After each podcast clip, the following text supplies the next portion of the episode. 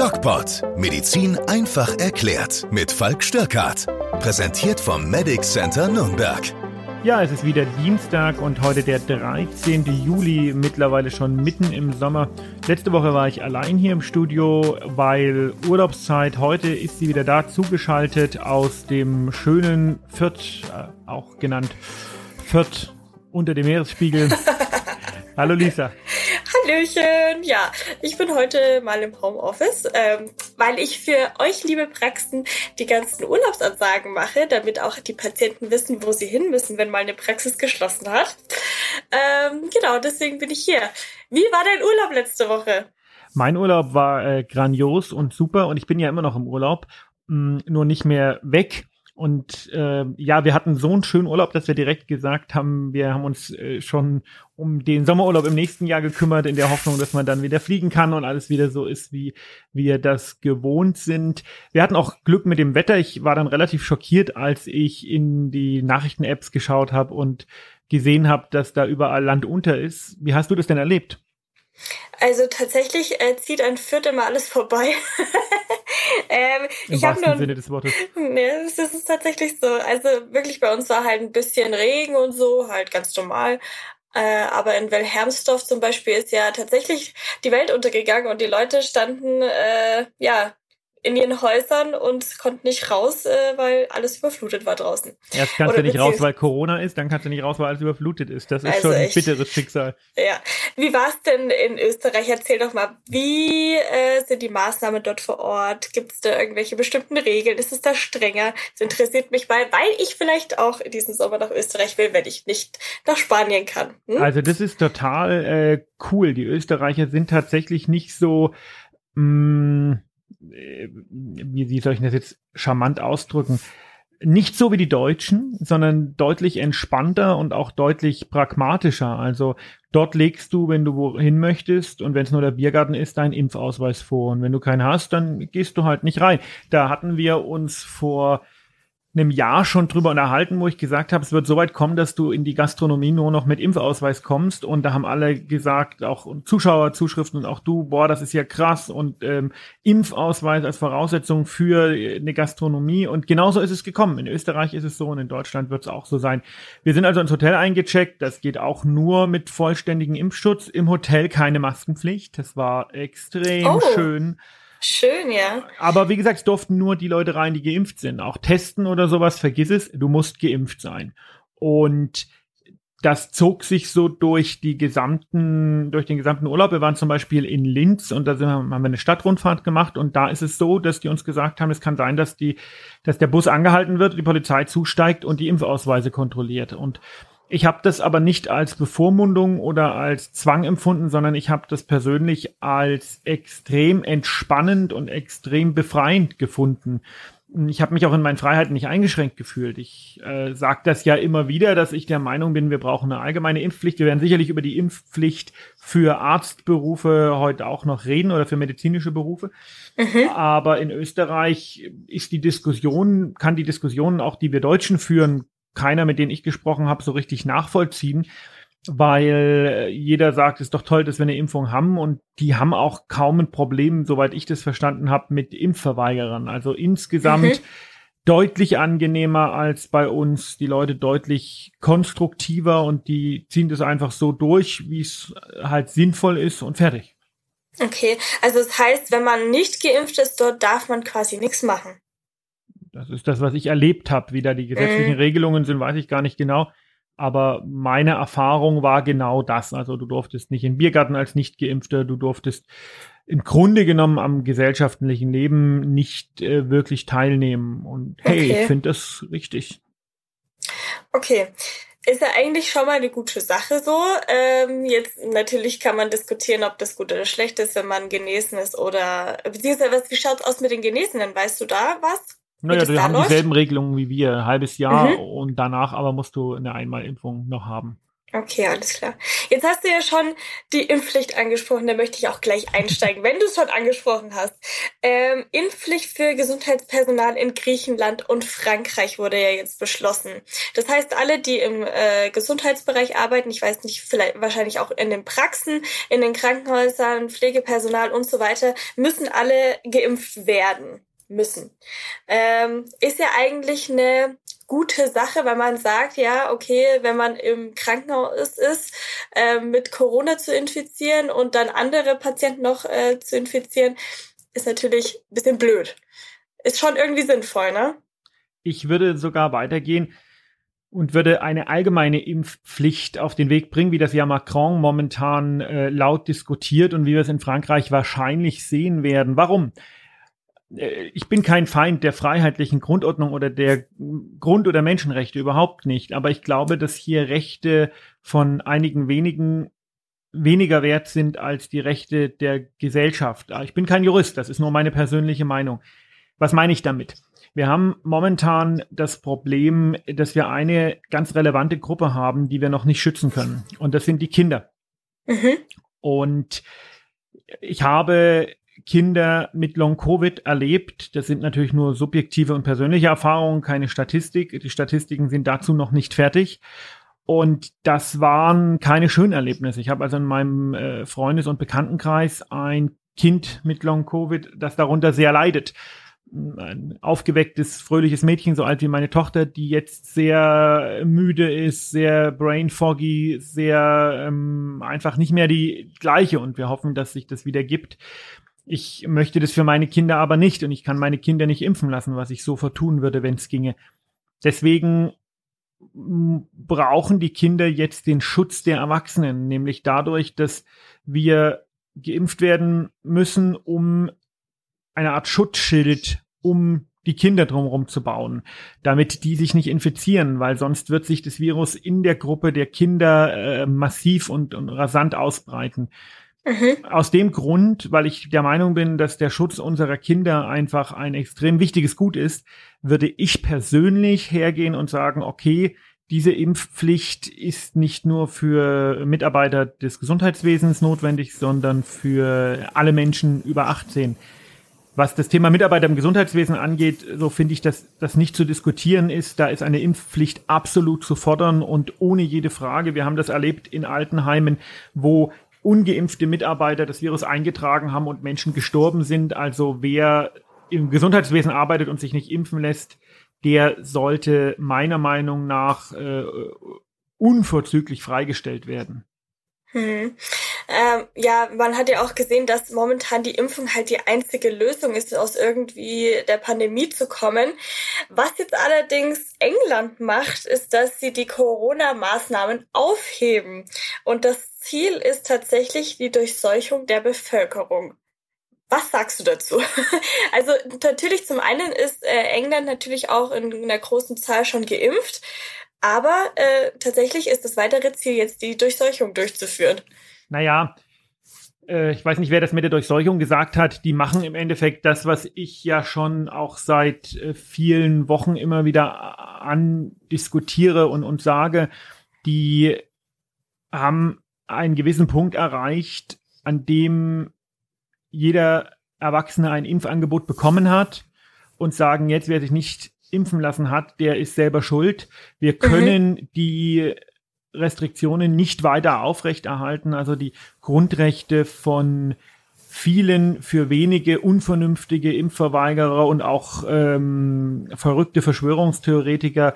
Ähm, das, das ist einfach unverhältnismäßig. Die Problematik, die ich auch da sehe, sind die Kinder, und da müssen wir uns zügig was einfallen lassen. Wir haben ja hier immer viele Voraussagen im DocPod gemacht, von denen leider die meisten eingetroffen sind. Und auch da würde ich wieder sagen, das Thema Kinder wird uns in den nächsten Wochen und Monaten massiv beschäftigen. Die Öffnung in England sich zweigeteilt. Zum einen bin ich dafür, weil wir müssen irgendwann mal sagen, okay, wir müssen jetzt mit dem Virus als epidemisches Virus leben zu äh, lernen zu leben mhm. und äh, aus dem Grunde auch einfach ähm, unsere unser normales Leben wieder aufnehmen. Auf der anderen Seite wird das Thema Long Covid immer noch in der Politik stark unterschätzt, in der wissenschaftlichen Community schon lange nicht mehr. Man geht davon aus, dass Corona oder Covid-19 eine Erkrankung ist, die dich einmal hart trifft oder eben nicht und dann ist gut. Das ist aber nicht der Fall. Und eine Durchseuchung ist äh, volkswirtschaftlich eine schlechte Idee. Also die Durchimpfung ist die einzige Maßnahme. Punkt. Auch Medikamente gegen das Virus, äh, da sind wir noch lange nicht in irgendeiner Weise. Da wird ja immer wieder in den Verschwurblerkreisen dieses Ivermectin, dieses Wurmmittel diskutiert, wo man immer gesehen hat, dass das keine große Wirkung hat. Corona oder Covid-19 ist keine Akuterkrankung, sondern das ist in vielen Fällen, mittlerweile sind die Zahlen bis zu 30 Prozent eine chronische Erkrankung mit einer hohen Dunkelziffer. Und deswegen ist eine Durchseuchung nicht möglich, weil jetzt nimm mal an, dass du ein, eine Population durchseuchst. Im Übrigen hört man bei dir immer eine Fliege im Hintergrund. Das heißt, du hast, welches Mikro nutzt du eigentlich? Das, ah, das, das Laptop-Mikro? Nein, nein, nein, ich benutze von meinen Kopfhörern das Mikro. Ja, ich habe eine Fliege. Ich habe eine Fliege in meinem Zimmer. Die, die ist so eklig. Aber du versuchst sie zu ignorieren. Wir müssen dir, wir müssen dir, wenn wir nicht zusammensitzen, für solche Fälle mal ein gescheites Mikro kaufen. Das ist ja furchtbar. ähm, kommen wir zurück zum Thema. Also die Durchseuchung ja. wird nicht äh, funktionieren, weil jetzt nehmen wir an, wir durchseuchen eine Population mit 100 Millionen ähm, Bewohnern und du hast 30 Prozent Long Covid, bis auf den Umstand, dass das natürlich für diese 30 Prozent echt was Schlimmes ist, kommt noch dazu, dass das volkswirtschaftlich ein Desaster ist. Long Covid heißt länger als vier Wochen krankgeschrieben. Es, mhm. ist, es gibt keine einheitliche Definition, aber so wird es momentan so ein bisschen in den Papers auch ähm, beschrieben. Also Symptome länger als vier Wochen und im Durchschnitt sind die deutlich länger als vier Wochen krankgeschrieben. Und wer äh, soll das volkswirtschaftlich bezahlen, wenn plötzlich 30 Prozent sind das nicht alles äh, Patienten der arbeitenden Bevölkerung, sondern sind auch Kinder und Ältere dabei, aber sagen wir mal 10 bis 15 Prozent der arbeitenden Bevölkerung plötzlich langfristig ausfallen, weil sie chronisch krank sind. Das ist ein Desaster. Und aus dem Grund ist die Durchseuchung keine gute Idee. Aber es wird doch passieren, oder? Also wenn die jetzt aufmachen.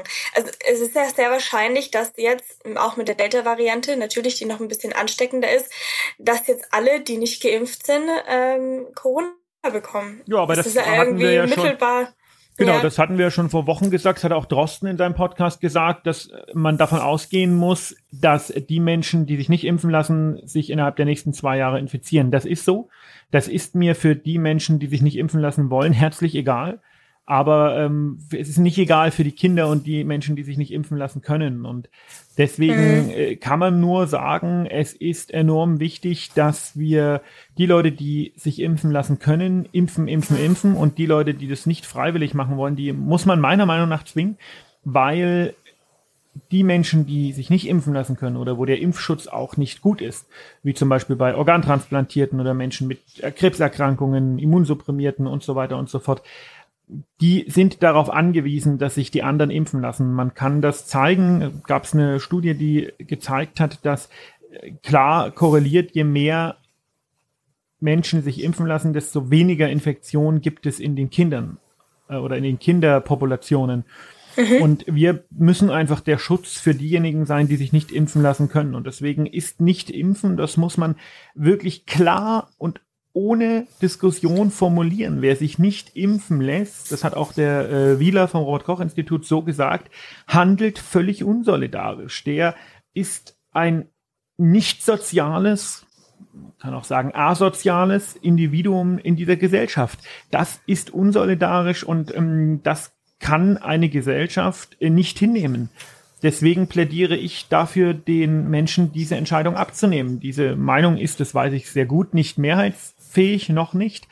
Aber ich glaube, wenn die ersten Länder in Europa jetzt die Vorreiterrolle übernehmen, wie das ja Frankreich macht, wird sich das in Europa durchsetzen. Und Impfpflicht in Frankreich heißt, du kommst eben nicht mehr rein, wenn du nicht geimpft bist. Auch nicht, wenn du ähm, äh, negativ getestet bist oder sowas, sondern äh, da kommt nur noch rein, wer geimpft ist. Und das werden andere Staaten, die da nicht so ein Problem haben wie wir, werden dem nachgehen. Und da wird Deutschland nicht der letzte Staat äh, sein, wo das nicht umgesetzt wird. Also ich glaube und finde das auch richtig, dass die Impfpflicht europaweit kommen wird. Das ist nur eine Frage der Zeit. Mhm, okay.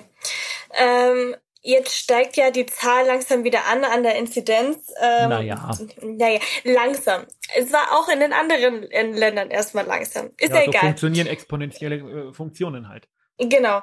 Ähm, sollte man sich jetzt immer noch an der Inzidenz orientieren, weil ja immer mehr Menschen geimpft sind und man gar nicht so sagen kann, okay, ähm, von dieser Prozentzahl werden jetzt so und so viele in die Krankenhäuser kommen, weil dieser Verlauf äh, von äh, Corona oder von Covid-19 ähm, einfach nicht mehr so schlimm ist, weil man eben geimpft ist. Da gibt's ja jetzt momentan auch so ein Umdenken, ne? Ja, was jetzt passieren wird, ist folgendes. Man wird versuchen, in irgendeiner Weise einen Faktor zu berechnen, der das mit einbezieht. Es gibt an der Sache drei hm, Parameter, die eine Rolle spielen. Das eine ist die Schwere der Ersterkrankung. Die wird jetzt nicht mehr so stark sein, weil entweder werden Geimpfte krank, was ja sein kann, wenn man davon ausgeht, dass die, der Impferfolg, der sehr gut ist, bei 90 bis 95 Prozent liegt, sind es bei 10 Millionen Leute immer noch 5 bis 10.000, 50 bis 100.000, oh, Mathe nicht so gut, die, die, die Durchbruchsinfektionen bekommen können, mhm. oder Impfdurchbrüche, ja. Ähm, aber die werden keinen schweren Verlauf bekommen. Das ist das eine. Das andere ist natürlich, dass die Risikogruppen soweit abgedeckt sind, das heißt, die sich jetzt erkranken werden, einen deutlich niedrigeren Erstverlauf bekommen und das muss man natürlich in die Kalkulation einbeziehen, weil jetzt natürlich, wenn wir die Maßnahmen lockern, viel mehr Leute erkranken werden. Die Inzidenz, das würde das jetzt erstmal nicht als Anstieg, sondern als ein Stagnieren sehen, aber die wird sicherlich wieder ansteigen. Jetzt muss man einen Faktor nehmen, wo die Inzidenz korreliert oder korreliert wird mit der Rate der Krankenhauseinweisungen und der Rate der Aufnahmen auf der Intensivstation. Mm, und jetzt ist es so, dass man, dass es äh, aber eben noch einen dritten Unbekannten in dieser Gleichung gibt und das ist, ich muss es immer wieder sagen, Long Covid. Weil das wird aktuell nicht mit einbezogen. Wir diskutieren momentan immer noch über die Schwere der Ersterkrankung und über die Menge der Ersterkrankungen. Über die Schwere der Zweiterkrankung äh, wird noch nicht diskutiert. Das ist also was, was wir, was noch völlig im Dunkeln liegt und wo wir nicht wissen, wo uns das hinführt.